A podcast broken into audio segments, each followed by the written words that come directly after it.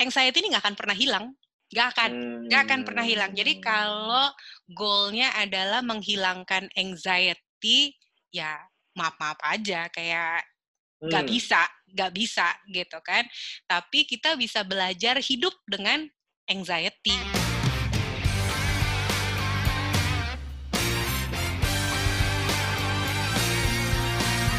Hai teman-teman, welcome to Follow Your Flow, pendekatan anti mainstream untuk hidup yang lebih kece. Di sini kita akan kemas diskusi dengan konten yang science-based, practical, dan fun. Yuk, let's get started.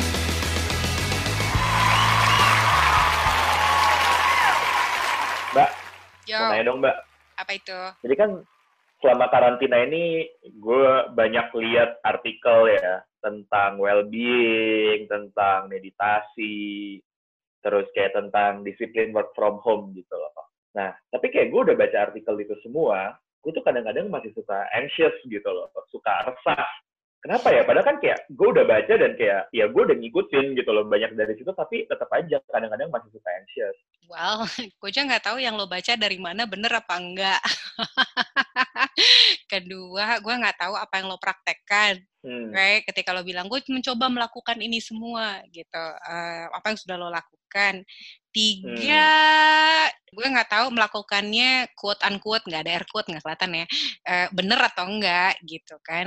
Karena kayak gratitude, oh my god, gue aja kayak pengennya doing eye roll gitu, karena gratitude tuh udah Hmm. kayak menjadi jargon gitu, karena jargon bahwa ya pokoknya kalau lo anxious, stress apa segala macam, gratitude aja.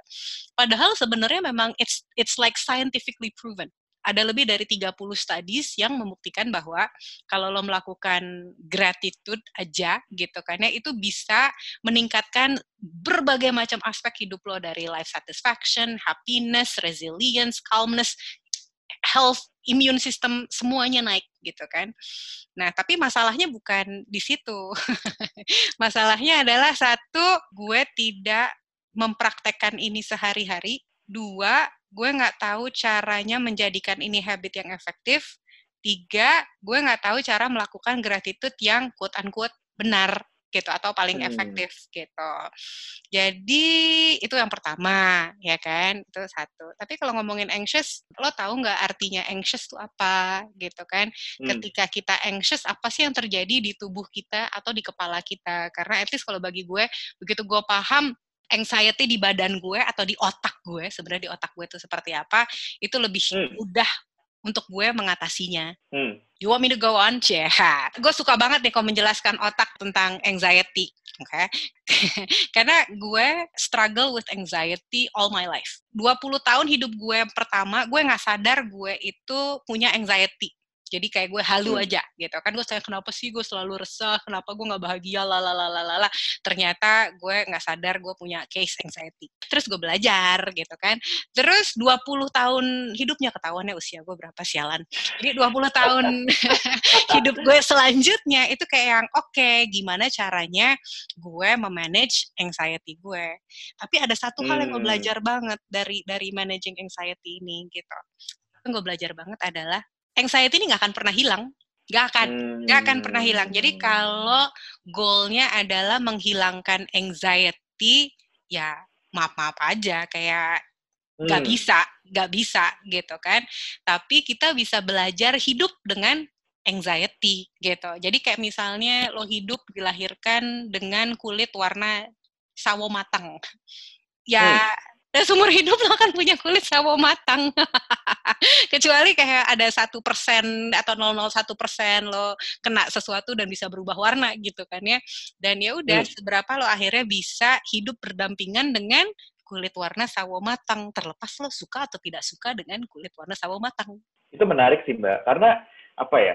Tadi yang lo bilang kan sebenarnya pertama bisa jadi gue ngelakuin, tapi gue ngelakuinnya nggak bener nih caranya.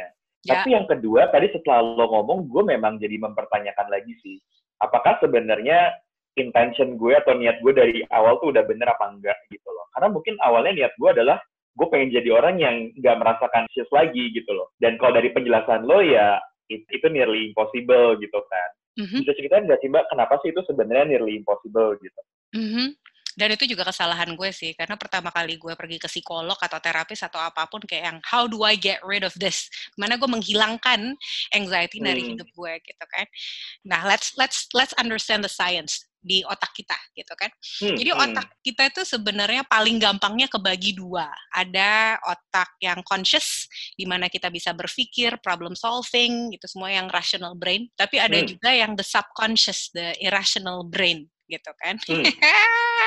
Seru banget. Nah, irrational brain ini irrational brain ini memang ya kebutuhannya yang dia lakukan itu menjaga keamanan kita artinya hmm. help us to survive. Oke, okay? jadi contohnya kalau beribu-ribu tahun yang lalu gitu kan ya, kalau kita lagi jalan-jalan di hutan, terus kita ngelihat ada warna oranye di balik sesuatu di balik pohon-pohon kita langsung yang oh my god harimau lari gitu kan jadi anxiousnya langsung keluar gitu kan hmm. efek itu di badan kita nge-trigger bagian dari otak kita yang namanya amigdala the fear anxiety part of our brain oke okay? nah menariknya sekarang cara kita ngelihat apa pun di dunia kita, misalnya lo tiba-tiba dapet uh, WhatsApp dari bos yang lo nggak suka gitu kan ya, ting, hmm. hmm. itu tuh di otak kita nggak bisa ngebedain itu cuma sebuah WhatsApp atau ngelihat harimau. Hmm. Jadi sebenarnya level anxiety anxiety dan fear dan stresnya tuh sama persis menarik ya, hmm. ya gitu nah, hmm. nah sepuluh ribu tahun yang lalu paling kita cuma ngelihat harimau tuh sehari sekali sehari dua kali hmm. gitu kan merasa anxious gitu sekarang apa pun bisa jadi triggernya hmm. jadi memang lebih banyak lagi triggernya zaman sekarang terus yang ketiga biasanya kalau kita ke trigger stress response ini ini sebenarnya keren stress response atau anxiety response karena membuat kita jadi fokus apa yang mesti gue lakukan hmm. gitu kan karena either hmm. fight or flight or freeze gitu kan jadi badan kita hmm. tuh efektif banget untuk menyelesaikan satu hal aja nah itu kece sebenarnya kece banget sebenarnya hmm. gitu walaupun hmm. bilangnya ada ada hormon-hormon negatif seperti apa seperti kortisol adrenalin noradrenalin gitu kan dia sangat berguna ketika kita harus menyelesaikan satu masalah dengan cepat hmm. mestinya 10.000 tahun yang lalu kita 30 menit udah lewat gitu kan ya. Jadi oke okay, udah bisa calm down lagi. Nah di masa-masa sekarang kita tuh kebanyakan nginjek gas yang tadi. Jadi anxious, anxious, anxious, stress, fear, stress, fear, trigger, trigger, trigger gitu. Tapi kita nggak ngerti caranya slow down, caranya ngerem gitu. Ya, hmm. Ya makanya jadinya anxious yang berketerusan aja. Hmm, menarik, menarik. Oh ternyata yang kita rasain itu ada hubungannya banget ya sama kayak uh, otak dan juga hormon ya atau kalau tadi yang gue tangkap dari yang lo bilang ya. Nah yang menarik kan sebenarnya namanya emosi itu apa sih? Emosi itu kan cuman chemical reaction di dalam badan lo. Hmm. Itu bagi gue kece banget gitu. Kayaknya gue bilang, aduh hmm. gue marah. Oh ini berarti ada chemical reaction. Chemical reaction di-trigger dari sebuah hmm. pikiran di kepala gue yang hmm. men-trigger semua chemical-chemical di kepala gue dan di badan gue. That's it. That's that's hmm. emotion. Wow karena sebenarnya selama ini tuh ketika gue ngedengar kata emotion yang ada di pikiran gue tuh kan adalah perasaan ya tapi ternyata sebenarnya emotion ini kayak ya udah sebuah fenomena aja gitu loh yang terjadi karena banyak ya interaksi di dalam badan kita gitu kan mm-hmm. Mm-hmm. makanya kenapa gratitude works kayak a lot of the well-being again gitu kan ya. Karena hmm. mereka lakukan sebenarnya membantu kita merilis hormon-hormon yang positif seperti hmm. oksitosin, dopamin gitu kan, serotonin itu aja sebenarnya supaya ngebalance yang tadi adrenalin dan noradrenalin. Jadi bisa nggak kita ngebalance diri kita gitu. Tapi ya butuh butuh tahu caranya kan. Hmm, hmm. ya ya ya ya. Nah tapi mbak gini deh, yang gue yang gue penasaran di sini adalah kayak gimana caranya kita ngebalance antara kita itu mengeluarkan emosi kita sama kita tuh menahan diri gitu. Karena kadang-kadang kayak dari kecil kan kita sering misalnya kayak ada anak kecil, eh udahlah jangan nangis.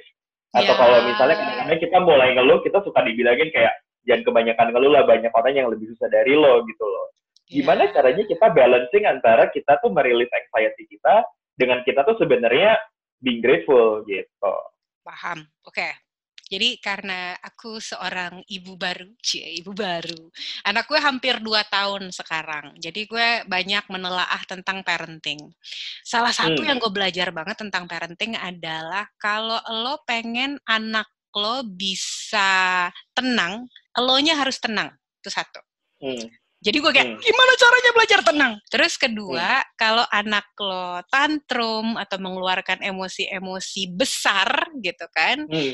Hmm. apa yang lo lakukan? Lo sebenarnya tidak perlu melakukan apa pun. You just be there, hold space, duduk di sebelahnya, berempati, merasakan gitu, dan tidak melakukan hal-hal yang biasa dilakukan orang lain. Biasanya kalau anaknya temper tantrum kan apa yang lo lakukan? Kenapa sih lo kayak gini? Hmm. Ayo diem dong, nggak apa sih nangis-nangis, nggak perlu gini aja dinangis-nangisin. Ayo nanti kamu malu-maluin mama, yang kayak gitu-gitu kan ya. Tapi yang terjadi Hmm. apa? akhirnya anaknya tidak bisa meregulasi emosinya sendiri. Akhirnya lo, gue, dan kita Ah. semua goblok banget dalam meregulasi emosi gitu kan. Nggak bisa, kita nggak pernah belajar cara meregulasi emosi itu seperti apa. Jadi ketika lo bilang bagaimana cara mengekspresikan anxiety gitu kan, sebenarnya nggak perlu diekspresikan, sebenarnya hanya perlu dirasakan. Jadi gue selalu ngebayanginnya kalau ada temen gue yang anxious datang ke gue gitu kan ya, Hmm. what's the best thing I can do? Apa hal terbaik yang bisa gue lakukan? Gue duduk aja sebelah dia, kayak, mhm, mhm, Hmm. I hear you, I feel you. Oke, ya udah Hmm. kalau mau gue temenin, gue temenin. Kalau lo nggak pengen gue temenin, ya usah gue temenin. Tapi kan lo nggak pernah bilang ke sahabat lo bahwa lo ngapain sih anxious? udah dong anxious berkelamaan begitu aja kok dipikirin kayak kayak jahat banget sih gitu kan jadi sebenarnya tidak perlu melakukan apa pun tapi itu kan sangat paradoksikal banget kan sangat Benar, paradoksikal sering kali kalau kita sedih anxious apa pun keinginannya gue harus melakukan sesuatu karena that's the thinking brain ya thinking brain problem solvingnya untuk solving something I have to do something Padahal Hmm. kalau meregulasi emosi itu supaya Hmm. gue bisa meregulasi emosi gue, malah gue nggak boleh ngapa-ngapain. Cuman duduk, napas, nikmati. Wow, itu lumayan gak intuitif ya, Mbak ya. Soalnya kan biasanya kan gini, kenapa kita anxious? Karena ada sesuatu yang terjadi di luar yang kita kendalikan. Dan kita, oke, gue harus bergerak nih, supaya kayak ini tuh sesuai dengan apa yang gue mau. Kayak gitu kan. Mhm. Jadi justru tadi yang yang lo saranin itu dengan justru kita nggak ngapa-ngapain tuh lumayan gak intuitif, at least buat gue ya. Maksudnya kayak nggak pernah dia ngasih tau gue tentang hal kayak gitu. gitu. Sangat tidak Hmm. intuitif. Oke, sainsnya adalah gini. Jadi ketika lo fight or flight, anxious, stress segala macam, itu yang diaktifasikan namanya kan sympathetic nervous system. Itu Hmm. yang fight or flight. Itu yang detak Hmm. jantung lo menjadi tambah kenceng, tangan lo keringetan, perut mules-mules gitu kan. Itu sympathetic nervous system. Yang terjadi adalah kalau kita mau lebih tenang, berarti yang harus diaktifkan adalah yang parasympathetic nervous system. Ya maaf ya banyak jargon sains dikit. Hmm. Anggap aja yang satu tuh gas pedal, yang satu brake. Oke? Ah, oke. Ya, Ya. ini paling gampang itu satu gas pedal, satu brake. Nah, bagaimana caranya menekan brake? Itu kan kita jarang beda. Cara yang paling gampang untuk menekan brake adalah dengan nafas. Karena Hmm. dengan nafas jantung lo akan lebih coherent gitu. Dan itu beneran Hmm. mengaktifasikan that nervous system. Makanya kita sering dapat udah nafas aja, nafas aja, nafas aja. Terus gini, nafasnya kayak gimana? Right? Kayak nggak pernah belajar nafas juga. Iya, iya, kayak gimana, Mbak? Kan aneh banget kayak gitu. ya kan? Jadi banyak cara untuk mengaktifkan parasympathetic nervous system, tapi salah satunya memang adalah belajar nafas. Dan Hmm. Yes, dan gue kasih tahu dua nafas yang dua nafas yang sampai sekarang gue masih selalu lakukan. Hmm. Yang pertama belajar nafas dari perut, ya kan? Nafas dari perut intinya adalah ketika lo tarik nafas perut lo membesar, buncit. Ketika lo melakukan nafas perut lo Hmm. mengecil. Jadi bukan di dada tapi di perut, gitu kan? Itu di Google Hmm. gampang lah, itu nemu pasti. Yang Hmm. kedua, banyak riset tentang napas, ya kan? Even the Navy SEALs, apa segala macam banyak melakukan exercise pernafasan juga. Buat gue, favorit gue yang nafas 478. Jadi 478 Gimana tuh? itu lo tarik nafas 4 detik, tahan nafas Hmm. 7 detik, buang nafas Hmm. 8 detik, dan lo lakukan ini aja tiga kali. Itu udah mengaktifkan parasympathetic nervous system. Ya, ya, ya, ya. Jadi kalau yang gue tangkep, biasanya kalau kita anxious itu kan kita langsung melakukan sesuatu. Jadi sebelum kita melakukan sesuatu, yuk kita bernafas dulu supaya parasympathetic nervous system ini bisa aktif gitu ya. Yes, jadi lo nggak Oke. langsung reaktif, nggak langsung senggol bacok gitu kan, apa pun itu. Hmm.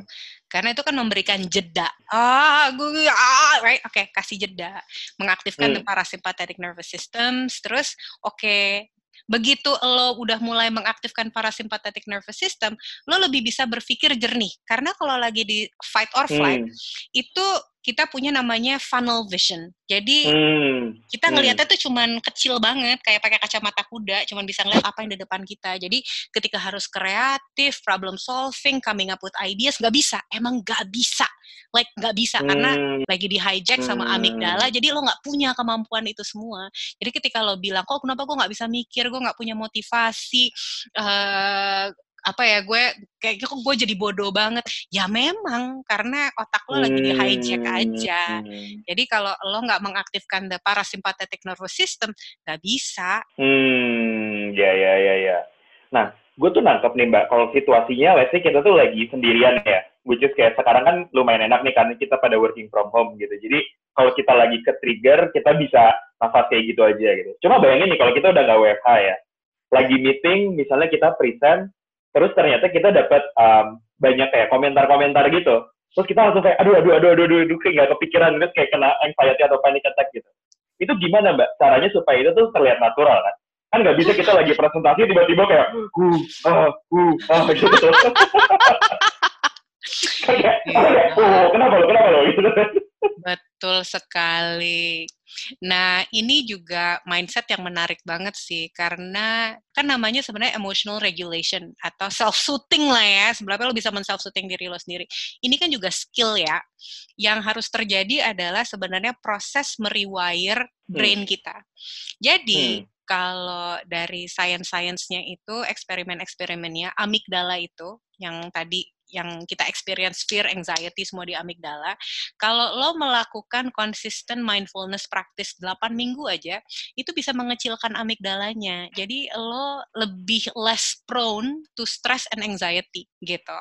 Yeah. Nah, tapi kadang orang gini, mereka latihan satu kali terus yang besok gue harus langsung bisa ya kagak bisa nyet uh, maaf hmm. lo butuh latihan dulu hmm. gitu kan at least kasih waktu hmm. lo diri lo dua bulan gitu kan dan tapi dari hasil dua bulan itu lo akan ngerasa oh ternyata sekarang gue lebih nggak senggol bacok ya ternyata gue lebih nggak reaktif ya gitu tapi ya kalau lo latihan sekali meditasi sekali terus besoknya kenapa gue masih nggak calm juga ya maaf sis mau gimana nggak ada yang sekali gitu. Ya ya ya ya ya. Ah oke okay, oke okay, oke okay, oke. Okay. Wah gue belajar banyak sih dari lo sih. Kayak dari perbincangan kita kali ini, gue belajar beberapa hal. Hmm. Pertama, um, yang gue baru belajar dari lo adalah sebenarnya anxious itu wajar banget. Yang hmm. penting adalah gimana cara kita untuk live with it gitu. Jadi kita nggak yeah. bisa benar-benar ngilangin itu, tapi gimana kita bisa play around it lah. Gitu yes. Gitu kan. Hidup bareng yang bersama. Kedua, Ya. Bener. Dan yang kedua yang gue sadar adalah yang benar-benar um, scientific momennya adalah karena ketika kita lagi anxious itu um, biologis banget, kayak itu dipengaruhi sama hormon-hormon, sama aktivitas yang terjadi di otak kita gitu. Dan practical step yang gue dapat dari lo adalah ketika lagi kena hijack, kita tuh perlu kayak play with our breath dengan nafas kita gitu, kayak tarik nafas, sembuskan supaya parasympathetic uh, nervous system kita aktif gitu ya. Cie udah bisa ngomong parasympathetic nervous system. Ya, itulah ujiannya saudara-saudara.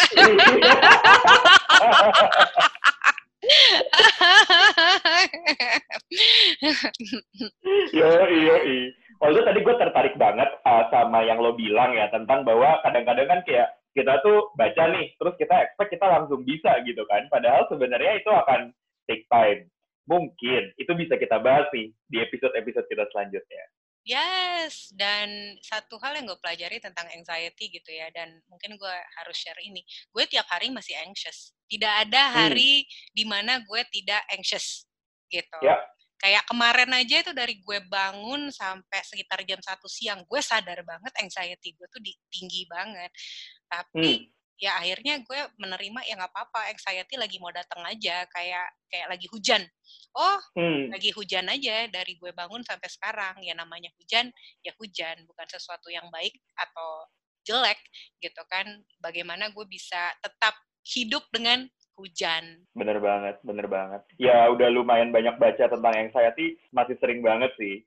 Misalnya kayak paling berasa kalau ngirim email ke 50 orang gitu ya kadang-kadang kayak aduh ini nanti ada yang salah tulis nggak ya nanti ada Oh yang kesel nggak ya bacanya kayak gitu kan kayak sampai kayak aduh kirim gak ya kirim gak ya gitu loh kayak mau ngirim apaan aja gitu padahal ya udah berapa ratus kali gitu kirim email Iya Iya. kan? Sih? Yes, betul. Setiap kali gue aja kalau harus ngirim email ke orang juga masih deg-degan. Sebelum rekaman ini aja tetap anxious. Aduh, nih gimana ya? ya kalau kita kan? ngobrolin ini udah udah sesering apa ya mbak Hasilnya tiba-tiba harus direkam, tiba-tiba langsung anxious. Nyat! Gitu kan. Ya, ya normal, normal, normal banget. Caranya ya belajar hidup bersama dan ternyata hal-hal ini nggak ngebunuh kita ya kan? Ini Ya. otak kita yang berusaha menyelamatkan kita. Bilang bahwa eh hal yang baru itu tidak aman buat lo. Itu kan tugasnya the subconscious right? Hal-hal baru itu nggak nggak aman buat lo. Jadi lo di sini aja jangan melakukan hal baru gitu. Em, jadi ya pinter-pinternya kita saja untuk sadar bahwa jangan sampai di hijack sama otak sendiri. Mantap mbak. Ya em, ya itu dia episode kita kali ini tentang managing anxiety gitu. Em, kita di sini juga bukan pakar kita juga masih suka anxious tapi ya yuk kita belajar bersama. Yeay. sampai ketemu di episode berikutnya. Dadah. Bye. Oke teman-teman, sekian untuk episode kali ini. Jangan lupa untuk subscribe ke podcast kita supaya teman-teman dapat update setiap kali kita rilis episode terbaru dan kita janji kita bakal update dan bakal rilis konten secara reguler. Dan juga jangan lupa untuk share ke teman-teman lo kalau lo ngerasa bahwa ini juga bisa berguna buat orang lain. See you next time.